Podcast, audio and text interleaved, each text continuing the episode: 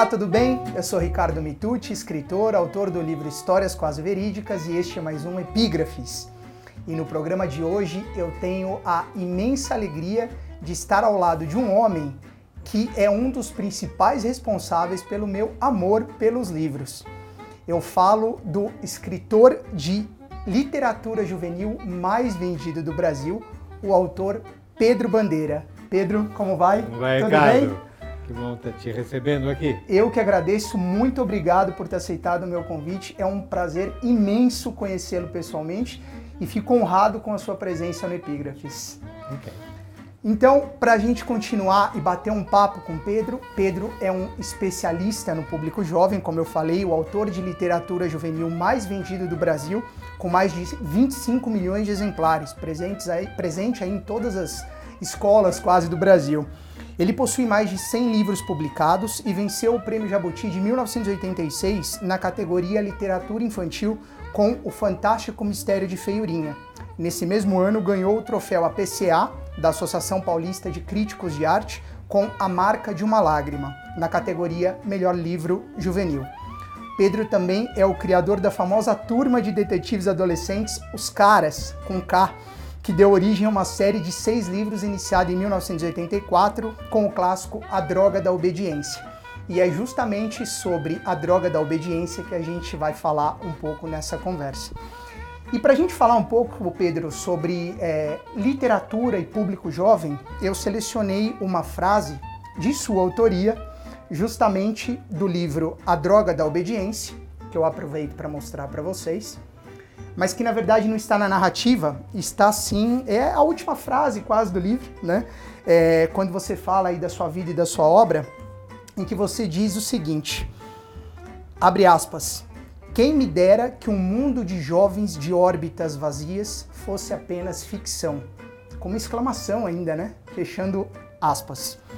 E é justamente sobre esse tema, sobre o, o, interesse ou não dos jovens pela literatura, como Pedro vê isso, sendo um especialista, se comunicando direto com esse público, que a gente vai falar no programa de hoje. Então, para abrir, Pedro, a primeira pergunta que eu faço para você é a seguinte: há quase 35 anos, quando foi publicada a Droga da Obediência, você já se mostrava preocupado com o futuro das jovens gerações, e isso fica explícito nessa frase que você escreveu.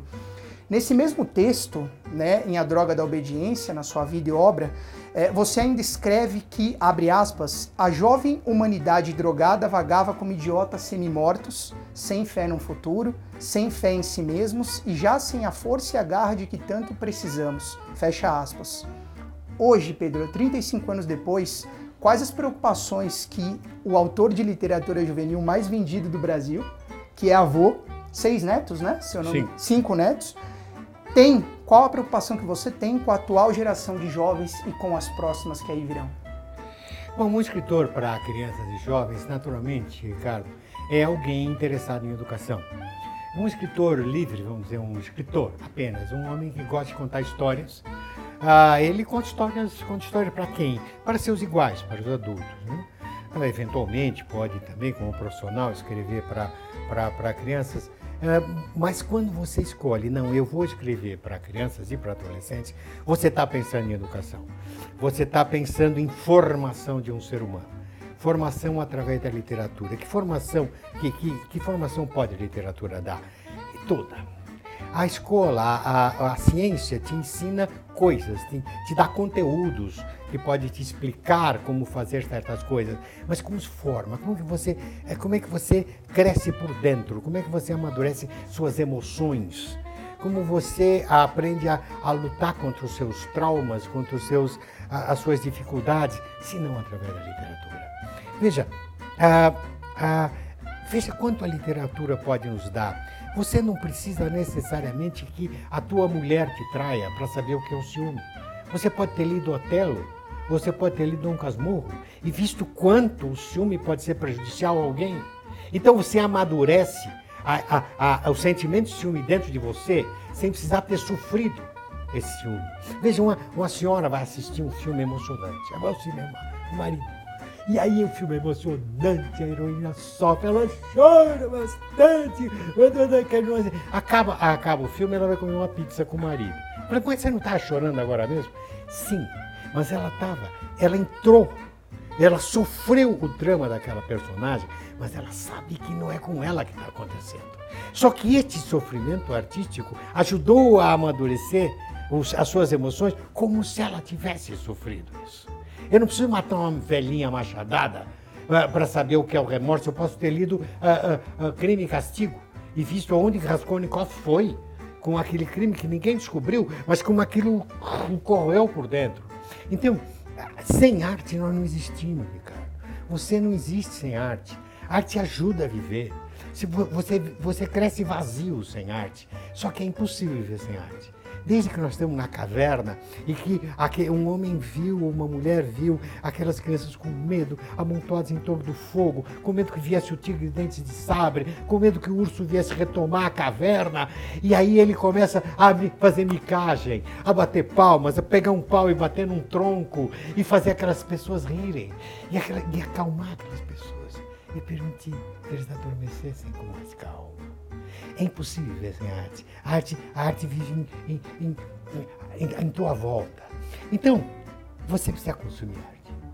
É, a arte é tão necessária quanto a comida, ou mais necessária do que a comida. Você pode ser magrinho, mas o teu espírito só amadurece, você só resolve seus problemas internos através da arte. Então, se eu escrevo para um menino, uh, para o adolescente, pré-adolescente, 11, 12, 13 anos, eu sei quais são os problemas que ele vive no Brasil. Ah, eu, a, a, droga da obediência vem como inspiração do meu tempo de jornalismo. Eu escrevi no fim da ditadura militar e como jornalista e ex-ator eu sofri na pele a censura. A droga do cala-boca. Eu que sei, você tem, não quero saber o que está pensando. Fica quieto.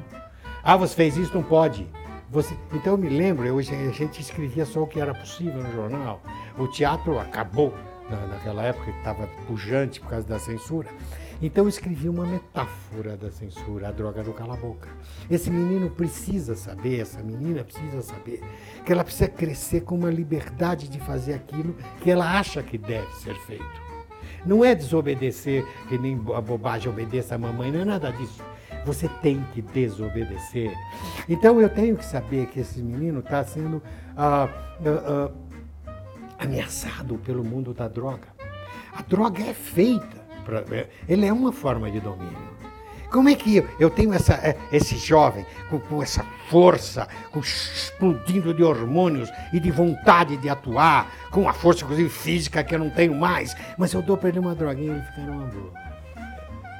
Pronto. Eu não tenho não palma na mão. A droga é uma forma de controle.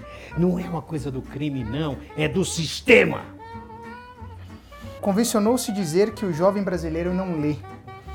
É, no entanto, isso parece ser uma falácia. A pesquisa Retratos da Leitura de 2016 mostra que em 2015, 8 em cada 10 jovens de 11 a 13 anos se consideravam leitores.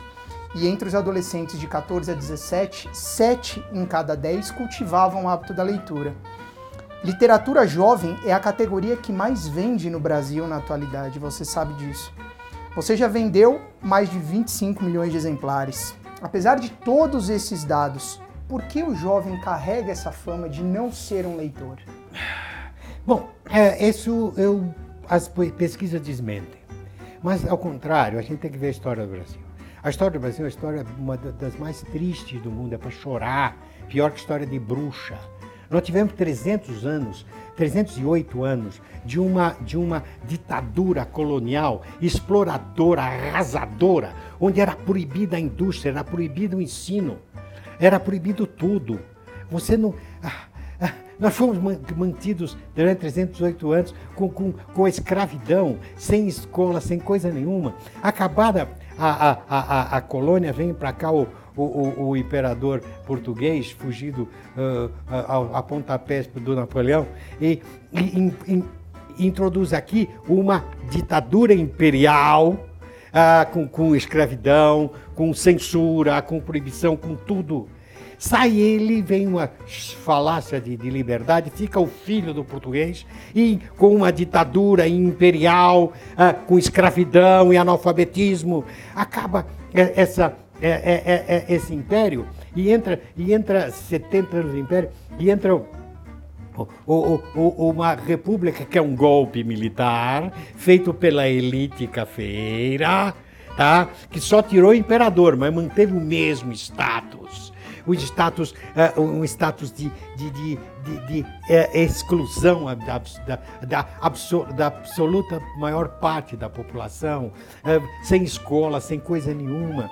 E ainda tivemos, aí vem o Getúlio e ainda fala ditadura. Aí depois vem a ditadura militar. Nós somos um pobre país, mantido no atraso da ignorância, da falta da escola. Desde 88 estamos tentando construir um Brasil novo. A, a democracia brasileira é muito nova. É muito nova e com todos os percalços dessa novidade. Ah, estamos vivendo dificuldades, mas veja, já há vaga para todas as crianças do Brasil. Uh, toda hora os jornais estão falando do, do, salário ruim dos professores, exigindo melhor qualidade na, na, educação. Nós já temos cidades do interior do Piauí e no interior do Ceará que têm padrões europeus de educação. Quer dizer, é possível. Estamos cri criando. Uh, esses meninos hoje, eles leem muito mais do que seus pais leram. E muito isso mais do que seu avô leu, que talvez nem soubesse ler. Sim. Tá? Eles agora falam, não, porque tem internet e tem não sei o que, videogame. Quer dizer, quando não tinha internet e videogame, todo mundo lia no Brasil, é. Conversa mole. Ninguém lia. Hoje está se lendo muito mais. Hoje você tem mega livrarias. Temos dificuldades? Claro que nós temos. Dificuldade de toda ordem no Brasil. Mas não é essa. Os meninos estão querendo aprender. Claro que não são todos. Nós, estamos, nós continuamos com, com, com um dos países que mais exclui no mundo. Nós vemos, na, na, na, as estatísticas mostram de que cada 10 jovens assassinados, 9 são negros. Ou pardos. Tá? Sim. Quer dizer, nós continuamos com a mesma política da colônia. Sim neocolonialismo. A nossa economia continua sendo neocolonial. Nós só produzimos coisa para exportação, é, é o agronegócio ou a pecuária, ou, ou, minério de ferro, sabe? Nós temos que mudar isso. Temos 30 anos tentando. E vamos mudar. E vamos mudar na mão destas crianças. Tá? Eles estão se formando diferentes. Não são todos, infelizmente não são todos. Infelizmente a escola do mais do, do, do excluído, ela não consegue dar a volta por cima, porque não é a escola que faz o ser humano, é a família. No entanto, as nossas famílias são fracas. Esse menino é filho, às vezes, de uma mulher que tem mais seis filhos e que o marido abandonou e ela lava roupa para fora, ela não tem tempo e nem cultura para transmitir essa criança. Essa criança fica na rua, eventualmente é, é, é, é, é convocada pelo tráfico para levar uma trouxinha de maconha aqui e acolá e ganha 20 reais com isso e fala, oba, estou feito. Tadinho, ele, ele sai da escola. Porque nós fazemos uma escola que o persegue. A escola persegue o aluno com dificuldade. Tá? A escola não, é como um hospital que resolve ser excelente. Então só aceita uh, pacientes saudáveis, não aceita doentes. Então tem uma baixíssima taxa de óbitos nesse hospital. Ai, que hospital bom esse, né? Assim são nossas escolas. Ela pega as crianças, a criança vai mal, ela expulsa. É que o hospital ficou doente, fora daqui. Para de sangrar, miserável. Entendeu? Como é que você não tem vergonha de ter essa diabetes? Vai pra rua três dias de suspensão, sabe? A escola persegue o menino com dificuldade, quando deveria dar mais atenção a ele. Acolhê-lo. Acolhê-lo. Esse menino tem dificuldade, a família dele está desestruturada. Então vamos chamar ele para o nosso colo. Vamos tentar ajudar. Milagre talvez não façamos, mas um pouco ele melhorará. Sim. Mas não, nós o abandonamos, nós o excluímos, nós o expulsamos. Tá? E eu quero acolher essas crianças. E essas crianças, ah, muitas vezes o governo compra livros, põe nas bibliotecas escolares e um pouco ela lê. Eu tenho vários exemplos de crianças. Eu fui outro dia numa, numa formatura de psicologia de uma menina que, cujos pais eram, são semi-analfabetos. Mas ela fez faculdade, formou-se. Tá? Eu fui lá, orgulhosamente, vi aquela menina sendo formada. Acontece isso, mas está acontecendo sim. Só que não é do dia para a noite. Nós não arrumamos 500 anos de uma história triste como é a nossa uh, em 30, mas já fizemos muito. Quando eu estudava na minha cidade de Santos, onde eu nasci, uh, havia, havia mais de 60, 60 e poucos por cento da população brasileira era composta por analfabetos totais, fora o analfabeto funcional. Hoje nós temos menos de 10% de analfabetos totais. Portugal também. Portugal tem 9 e pouco por cento de analfabetos totais. Tá? Uh, bom, tá, está um pouquinho atrás da União Europeia, mas uh, e eles que não colonizaram. mas nós temos só isso, de 60 para 9. É alguma coisa. É alguma coisa. Não chegamos a níveis europeus de excelência, mas não é assim. Nós queremos milagre, milagre não acontece, porque existe é trabalho, não existe milagre. E nós estamos trabalhando. Eu estou velho, mas eu tenho fé. Essa criançada que leu esse livro vai mudar esse país e para melhor. Pedro, em 2014, quando você lançou A Droga da Amizade, é, que é o sexto e último título da série com os personagens dos caras, né? Você concedeu uma entrevista ao portal IG, na qual admitiu que levou 12 anos para escrever o desfecho da turma de detetives adolescentes em função de todas as mudanças ocorridas nessas três décadas que separam o primeiro, né, a droga da obediência, do último livro da série. Inclusive com o advento aí de novas tecnologias, de um estilo de vida jovem atual que é bem diferente é, daquele dos anos 80. Falar com jovens hoje é mais difícil que nos anos 80? Não, não, não, não. Ah, não, não é mais difícil não. Sabe por quê, Ricardo? Ah, porque eu não falo com o tempo, com o ano, ou com a década, ou com o século. Eu falava com pessoas. E pessoas não mudam. Não é porque agora existe um vídeo que tem. Meu neto fica lá com os dois polegarzinhos assim naquele joguinho. Ele vai mudar, ele é a mesma criança que precisa de cola, atenção, orientação, carinho, assim como era no século XVII, como será no século XXIII. Veja, William Shakespeare tem 400 anos de vida. É, porque, mas ele está vivo, ele, né, essa gente não morre nunca. E até hoje, a, a, todas as peças dele ainda são adaptadas para o cinema, ainda são ah, ah, ah, encenadas. Eu, meu amigo Valcir Carrasco pegou inclusive a Megera Domada, e, e, que é uma história muito interessante de uma comédia, e transformou isso numa novela de televisão, pois no interior do Brasil fez uma brilhante novela. Está vivo. Por que ele está vivo? Ele, ele escreveu sobre reis, ingleses. Não. Ele escreveu sobre pessoas. Ele escreveu sobre paixão, ah, ciúme, inveja, ambição, remorso. Todos os sentimentos humanos estão lá. Sobre a vida, né? Sobre a vida. E a vida não muda. Não é, a tecnologia não vai mudar a vida. Claro. Sabe? Uh, senão, será que os, os, as pessoas até o século XVII, XVIII, quase XIX, ainda viviam no campo?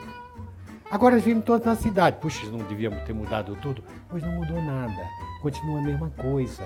Ah, ah veja você, um, um, um, um romance que já tem 500 anos do Cervantes, o Don Quixote, ele está cada vez mais atual. atual. A história do, do, do que é a história do, do Don Quixote? É um homem que não entendeu a mudança do campo para a cidade, do, do, do, do, heroísmo da cavalaria para o urbano, moinhos de vento, e ele quer voltar atrás. Eu sinto isso todo dia. Todo dia. 500 anos depois. Eu falo, puxa, era melhor. Aí por isso que as pessoas falam, antigamente era bem melhor, era melhor nada. Era melhor nada, não adianta você lutar contra moinho de vento. Eles vieram para ficar. Sabe, o, o, o, a internet é o nosso moinho de vento. Eu tenho uma enorme dificuldade para lidar com o celular do computador, mas eu tenho que me forçar. E quando eu não consigo, eu chamo meu netinho e ele me ajuda.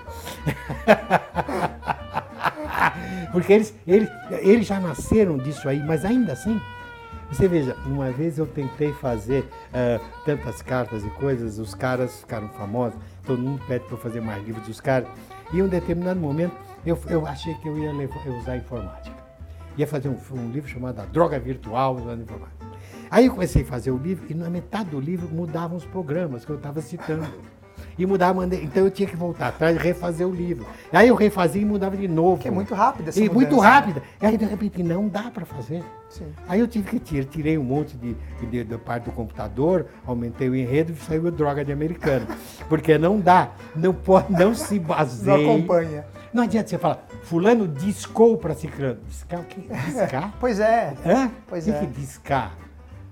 Mas eh, aquele telefoninho cheio de buraquinho, é o meu neto só vai ver se for um museu. É verdade, é verdade, você tem razão. Então, sabe? Então você não pode dizer isso. Sabe? Você põe telefonou para. Não sei se em que telefone. É um cuidado que tem que ter no Você que momento ter. de escrever a história. Tem que ver por isso que é Para mais, que ela seja temporal, né? Por isso que é mais fácil você trabalhar com fantasia. Sim. Então, é, por exemplo, quando você trabalha com criança pequena, é fácil fazer fantasia, tudo bem. É, eu fiz uma história de duas bruxinhas, bruxinha invejosa. Não são bruxinhas, são crianças. Uma invejinha de criança, brincadeira de criança. Então é fácil usar. Mas para o adolescente, só quem soube usar muito bem foi a Jane Rowling com o Harry Potter. Ela, ele usou, inventou um mundo de fantasia, de bruxaria, que faz sucesso, que faz, é muito bom. Os livros são muito bons.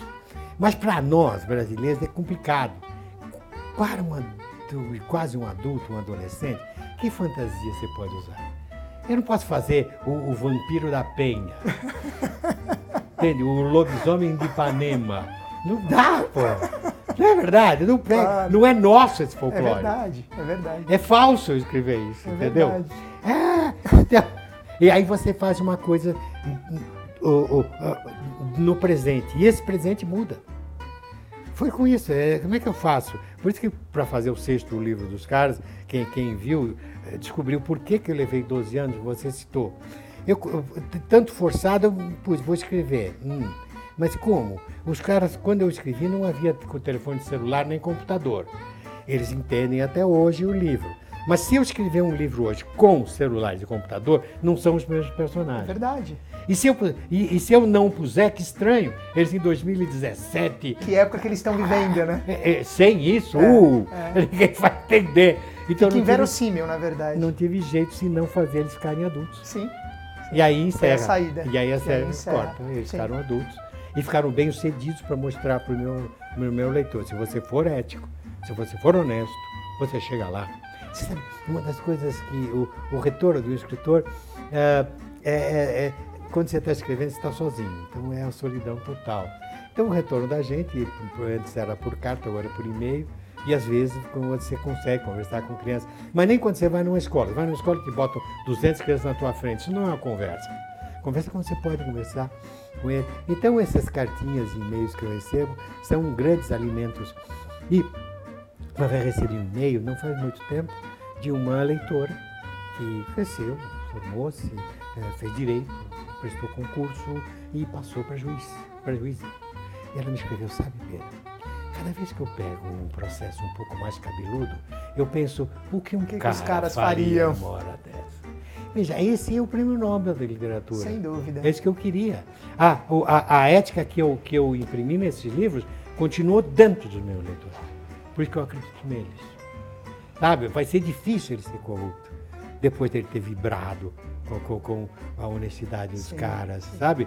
Vai ser difícil ele topar a ditadura, eh, vendo o que, que o doutor Key fez e coisa assim, tá? Então, é, o escritor para a criança é um plantador de esperança. Eu acho que eu sou isso. Belíssima frase, é uma epígrafe. A propósito dessa questão das mudanças ocorridas nesse período, Pedro, em especial com o advento das novas tecnologias, como a gente está falando, como a literatura infanto-juvenil pode concorrer em igualdade de condições com os celulares? Você citou aí seu netinho, né, pequenininho É, é. lá, com tablets, programas de televisão sob demanda e outras formas de entretenimento. Na verdade, a literatura não compete com ninguém. Não, Assim como a música não compete com ninguém, a arte não compete com ninguém, é uma coisa a mais. Uhum. As pessoas precisam parar de ter medo do progresso. Ai, que horror! Que horror, não, que maravilha que existe. Que há tablets, iPads, iPods, ai não pode, ai tira a mão daí que meu pai é sargento da aeronáutica. Não, sabe? É do- que bom que surgiu. Como para mim é fácil, ah, como é gostoso eu poder ter, a internet me ajuda. Me lembro quando fui fazer Pântano de Sangue, eu escrevi em 1986, parece. Ah, eu, queria, eu queria falar sobre a destruição do, da nossa natureza. Ah, na época o agronegócio estava arrasando o Pantanal, está ainda, claro. sim. E, e aquela coisa de matar os jacarés e tal. Eu quis botar os caras lá fazendo isso. E aí, velho, foi uma pesquisa desgraçada. Porque se eu escrever sobre um ambiente desse, eu não sou geógrafo, então toca estudar isso. Fala, achar colega biólogo da universidade que me ajudasse. Sem internet era difícil. Não tinha, não tinha nada. Difícil. Eu, eu me lembro, eu ficava no, no- no, ah, no- nos arquivos do Estadão, porque pedindo xerox de, de, de, de, de matérias, matérias sobre, sobre o, os arquivos. Eu, eu fiquei dois anos só estudando antes de começar a escrever o livro. Ele ficou pronto, eu estava estudando há dois anos isso. Tá? É, hoje não. Hoje você, enquanto escreve, hum, tá, hum, ah, assim, hum, Exatamente. Sabe, você abre outra tela e vai ali no Google, pá, pá, pá. Você não perde um minuto, depois eu te falar isso por causa de uma outra experiência. Ah, então, foi bom, vão aplaudir cada nova, cada, cada novidade que aparece.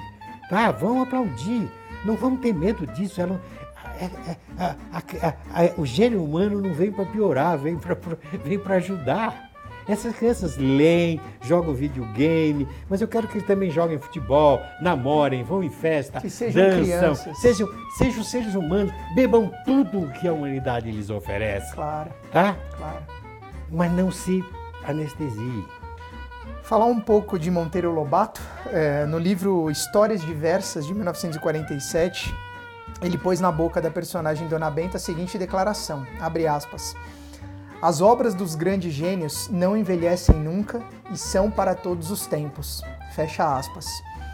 A frase é dita para Narizinho, que se espanta quando vê Dona Benta lendo Shakespeare, como você estou, por considerar engraçado ler um escritor tão velho.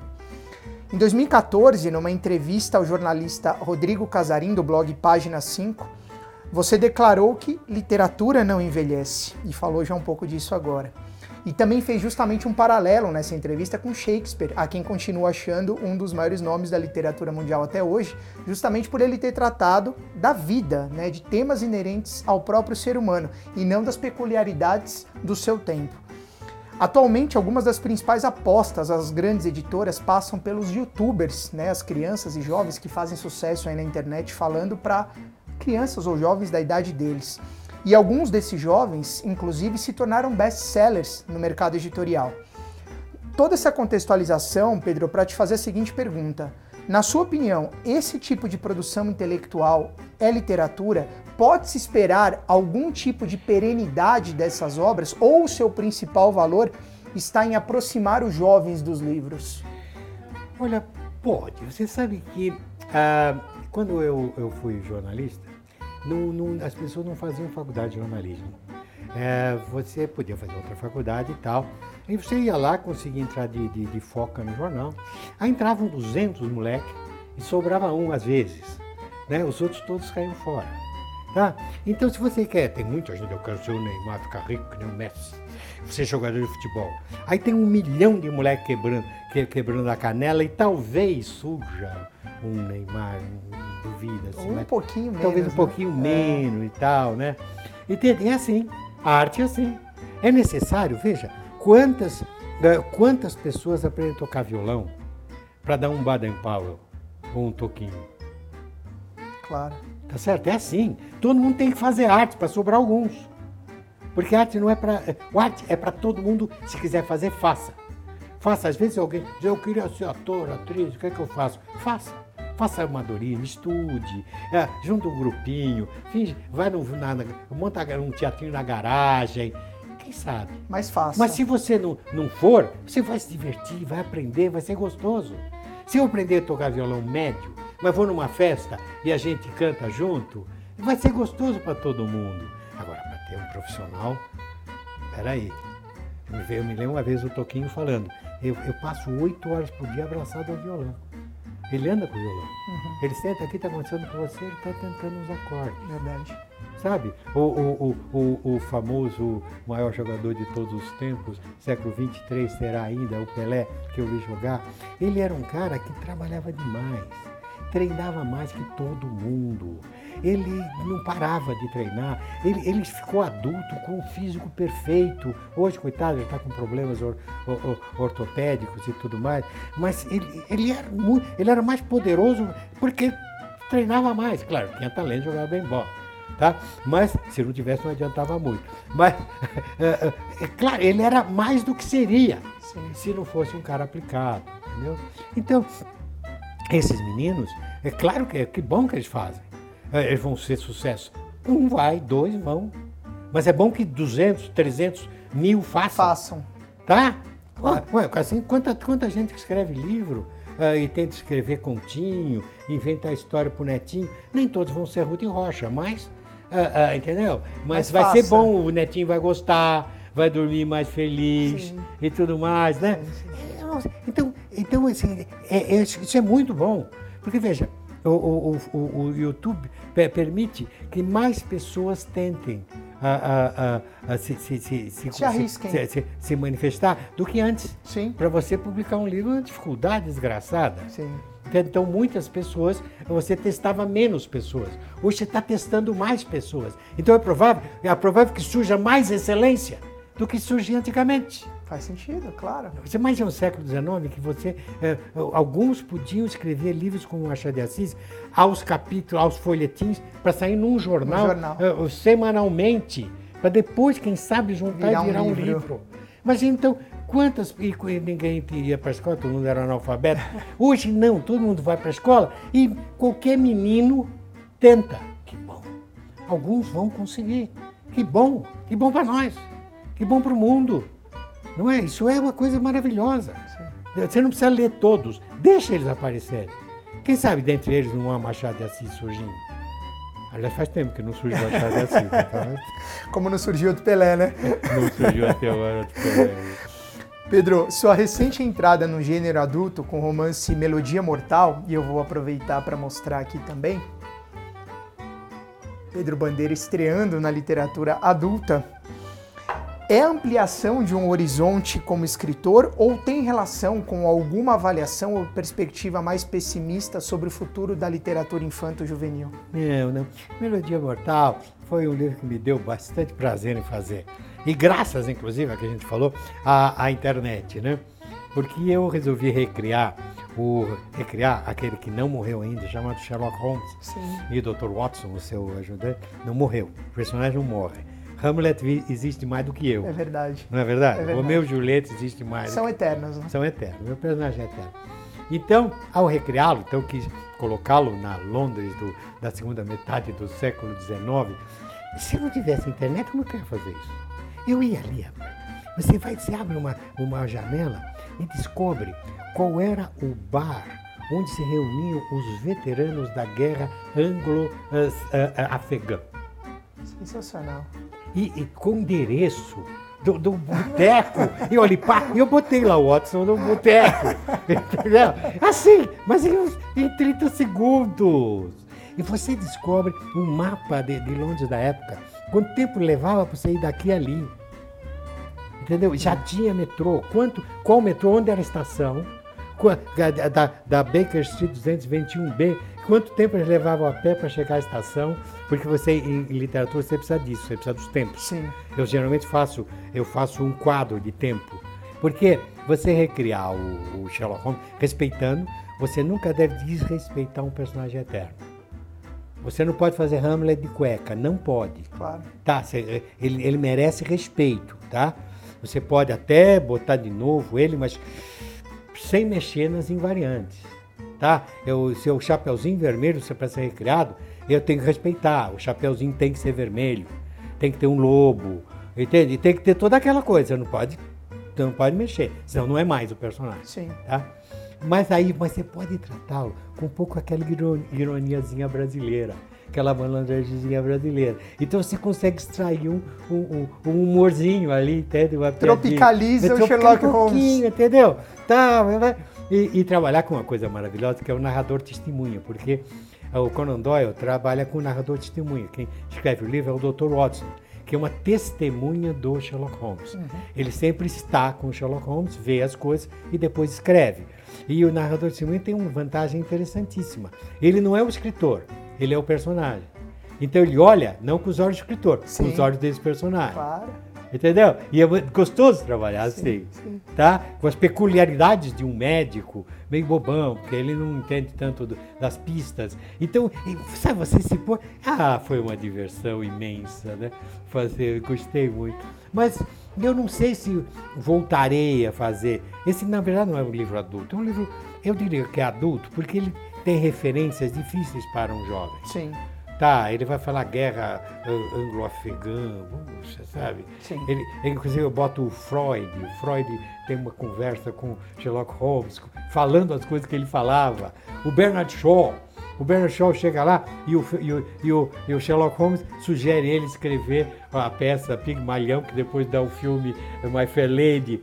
Então, isso aí você precisa ser adulto para rir Claro, essa história. claro. O próprio título, Melodia Mortal, é baseado num filme que eu gostei muito da infância chamado Melodia Imortal, que era com Tyrone Power e a Kim Novak. então tem coisa aqui, os personagens, tem os personagens, uns personagens que estão na Irlanda aqui, e o nome deles são os nomes dos personagens do John Wayne e da Maureen O'Hara do filme Depois do Vendaval. Isso são, são, são coisas, eu fiquei me divertindo Sim, com isso. claro. Então, eu não, se eu fizesse isso para jovem, eu não podia pôr isso. Sim. Eu não posso pôr Bernard Shaw. Quem é É, Bernard são Shaw? referências, São referências que não são precisa- adequadas para eles. precisa ser né? um adulto, um Claro. adulto meio culto para Claro. curtir esse livro, tá? Uhum. Então por isso eu não sei se eu faria. Mas de resto não é um livro adulto no sentido de falar de grandes problemas adultos, não é. É um jovem, é, a, a historinha vai entender perfeitamente, vão se divertir também. Mas vão perder boas piadas no meio. Sim. Eu não sei, talvez faça, talvez não. Eu não sei, não sei. A gente não pode, pode dizer o que, que eu vou fazer. Depende da circunstância, ah, do momento, ah, uma ideia que você queira desenvolver, uma revolta que você tenha. Sim. Você vê, os, como eu disse, os próprios livros dos caras estão sempre baseados em revoltas que eu tinha. O primeiro, uma revolta contra a censura. O segundo, revolta contra a destruição das belezas ah, naturais do Brasil.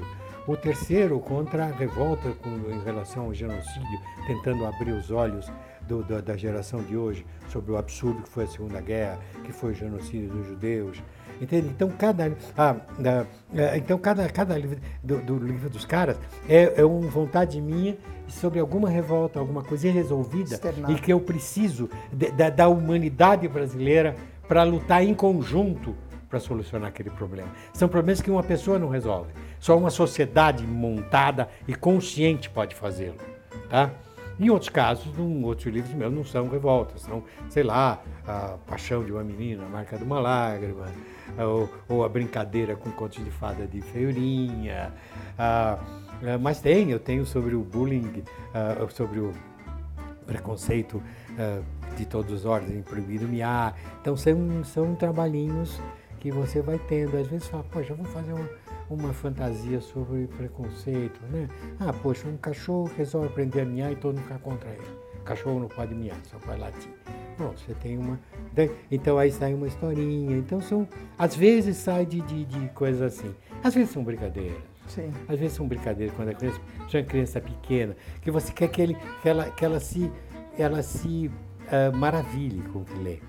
Mas geralmente a boa história infantil para a criança menor é aquela triste e terrível, como por exemplo João e Maria. Uma história maravilhosa, sensacional, Sim. em que os pais abandonam os filhos para serem devorados pelos lobos, morrendo de fome na floresta. Por que, que ela é boa? Porque quando você é muito pequenininho, a tua ligação com o pai e mãe é tão grande Forte. que o teu maior medo é ser abandonado por eles. É. Então, se você conta essa historinha para a criança, você ajuda, a, ajuda a, a purgar dentro de si esse pavor. Tá? Claro. E, e, resol- e ficar resolvido. Amadurecer emocionalmente. Claro. Tá? Então, a- a- o bom das histórias era, ela é serem dramáticas. Com o Chapeuzinho Vermelho. É dramático. A mamãe chega, minha filha, agora você cresceu e ganhou uma capinha vermelha. Então não vai lá, senão o lobo te come. E o lobo, quando está perigo, come mesmo. Até que seja vovozinha se ele tiver muito perigo. Mas, mas entende? É já, você já está prevenindo o estupro. Claro.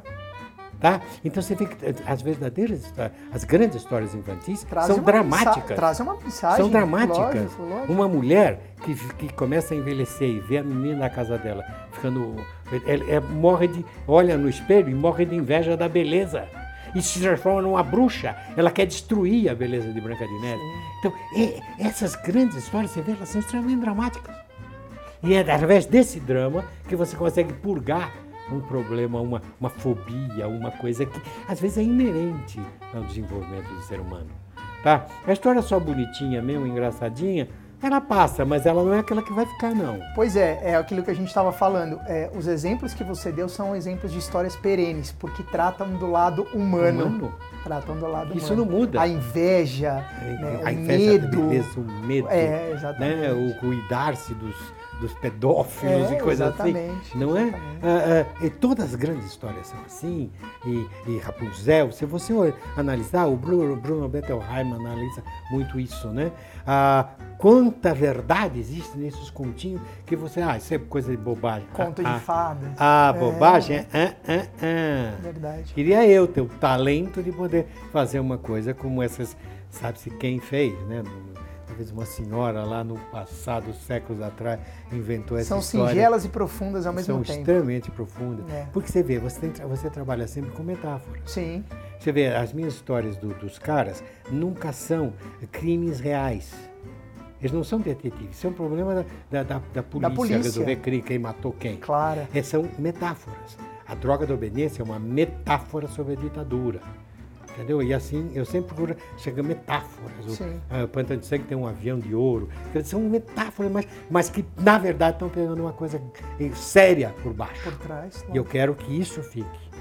Tá assim como essa velhinha que inventou Branca de Neve e os Sete Anões. Pedro, em junho passado, uma imagem comoveu o Brasil. Uma garotinha de 8 anos, chamada Rivânia, resgatada numa enchente em Pernambuco, carregava consigo uma mochila cheia de livros e cadernos.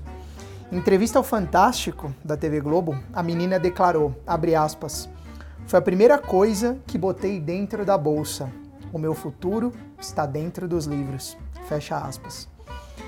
Se você tivesse que reescrever a frase que nós debatemos na abertura da entrevista, ou quem me dera que um mundo de jovens de órbitas vazias fosse apenas ficção, baseado na atitude dessa menina e nas palavras que ela disse ao Fantástico, como você reescreveria essa frase?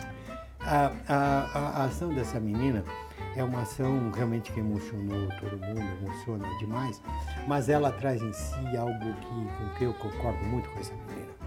Eu sou um produto do livro.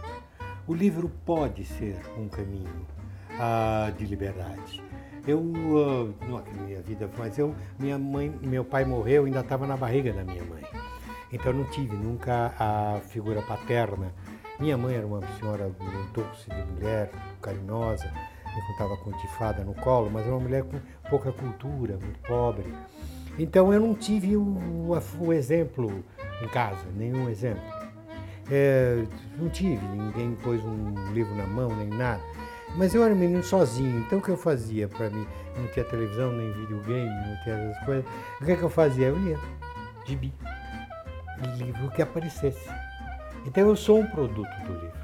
Eu me lembro uma vez, no começo da minha carreira, o, a o escritor para criança ah, visita muito escolas, né? E eu visitava demais escolas, demais, demais. Cheguei- uma vez cheguei no Rio de Janeiro visitar 12 escolas num dia No mesmo para me dia? apresentar. Saía de uma e estava noutra. O pai da editora me levava. Mas eu me lembro, levei um- a uma escola em São Paulo, uma escola muito carente, mas eu cheguei na escola bem na periferia. A escola estava bonitinha, toda pintada. Eu falei com a diretora, ah, como ela está bonitinha, ela está bonitinha porque ela foi incendiada pelas crianças, nós acabamos de reformar. Então era barra pesada. Então eu estou falando, tem uma menina, uns, uns 12 anos, muito nervosa, e, e ela fazia muita pergunta, uma certa ansiedade, a menina, assim. Aí depois eu cheguei para a diretora, falei, puxa, mas aquela menina chama atenção. Eu falei, olha, aquela menina é um problema. Ela é de uma família muito com muitos problemas. O pai é um bêbado, desempregado, violento, bate na família, bate é, um horror a vida dela. Então, ela usa a escola como sobrevivência. Ela estudava de manhã, ela ficava da manhã inteira. Na época não havia, hoje há período integral, não havia. Então permitiam que ela continuasse na escola. Não tinha merenda, não tinha, não tem, naquele tempo não tinha isso aí. As eh, funcionários e faxineiras dividiam as marmitas com ela, ela almoçava e ficava a tarde inteira na biblioteca lendo. E quando não tinha período noturno na escola, ela tinha que fechar a escola, ela levava livros para casa e, e, tinha uma- e ganhou uma lanterninha. Ela se cobria e ficava com a lanterninha lendo. Até adormecer. Acordava, corria para a escola. Cena de filme. O livro para ela foi a única maneira dela não enlouquecer, dela não morrer. Essa menina entendeu. Sem isso eu não tenho futuro. Se ela estava numa casa inundada, certamente ela não morava né, no, no, no alto da, da, do Leblon. Né? Então, não é verdade? Claro. E ela sabia. Ela entendeu isso. E eu entendo ela. Porque eu sou isso. Eu fui isso. Sabe? Então essa menina é um grande exemplo. Ela entendeu. Muitos entenderam. Muitas crianças entenderam. Ah, não são todas. Ah, mas cada vez serão mais. Porque em outros países a coisa é muito maior.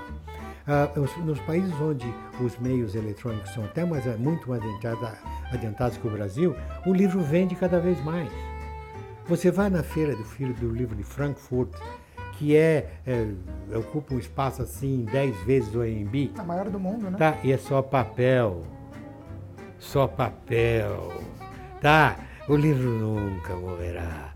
Bom, o, o livro, o livro digital ele é interessante porque ele pode, pode vir a ser mais barato. Não está barato. Sim. Está caro, eu acho um absurdo tá, o custo do, do livro digital. Sim. Devia vender o livro digital por 3 reais. Sabe? E, e aí, eu, eu, eu, não ia ter problema, porque eu ia estar.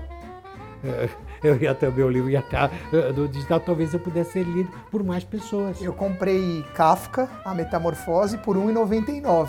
É, é, Consegui. É, é, é, os muitos clássicos saem baratos. Pois né? é, porque talvez as pessoas é. não se interessem tanto. É, mas eu comprei. É que todo mundo pode é, pôr Kafka é, exatamente, na internet, por isso que é mais exatamente. barato. Mas aquele, quando você tem o direito autoral, eles vendem por 12 reais, 15 reais um livro digital. Sim. Entende? 20 reais, já vi. Outro dia estava lá, um livro que estava 45 e no digital 35. Pois é. Ué, é, que vantagem sentido. é essa, é, né? Mas eu acho que caminhará, caminhará para ser muito mais abrangente do que é. Mas são aquelas coisas, né? É muito bacana se as pessoas pudessem assistir uma ópera. Mas para você montar uma ópera é um preço, claro. uma produção miserável, custa 200 reais o ingresso. Então quem vai? Aqueles Acaba que nem precisavam ir. acessível, né? Claro. Não é verdade? Claro. Mas veja, o próprio cinema está se tornando mais popular via internet. Entende? O, a, a, música, hoje em dia ninguém mais precisa comprar um disco. Você vem na internet e ouve qualquer música. É. Se você quiser ouvir um disco raro, gravação do Caruso de 1917, você acha Você na internet acha, e é ouve. Tá? Então, é, olha, a, a, a, a tecnologia está barateando a vida e está diminuindo a exclusão. Eu sou um fã ardoroso. Eu não sou aquele velhinho chato que acontece. Sou um fã ardoroso do moderno, do novo. E essas crianças que leram isso vão fazer o novo cada vez mais pujante. No Brasil, cada vez melhor. Gente, eu acho que não tem mais nada a acrescentar. É, foi uma verdadeira lição, foi uma aula.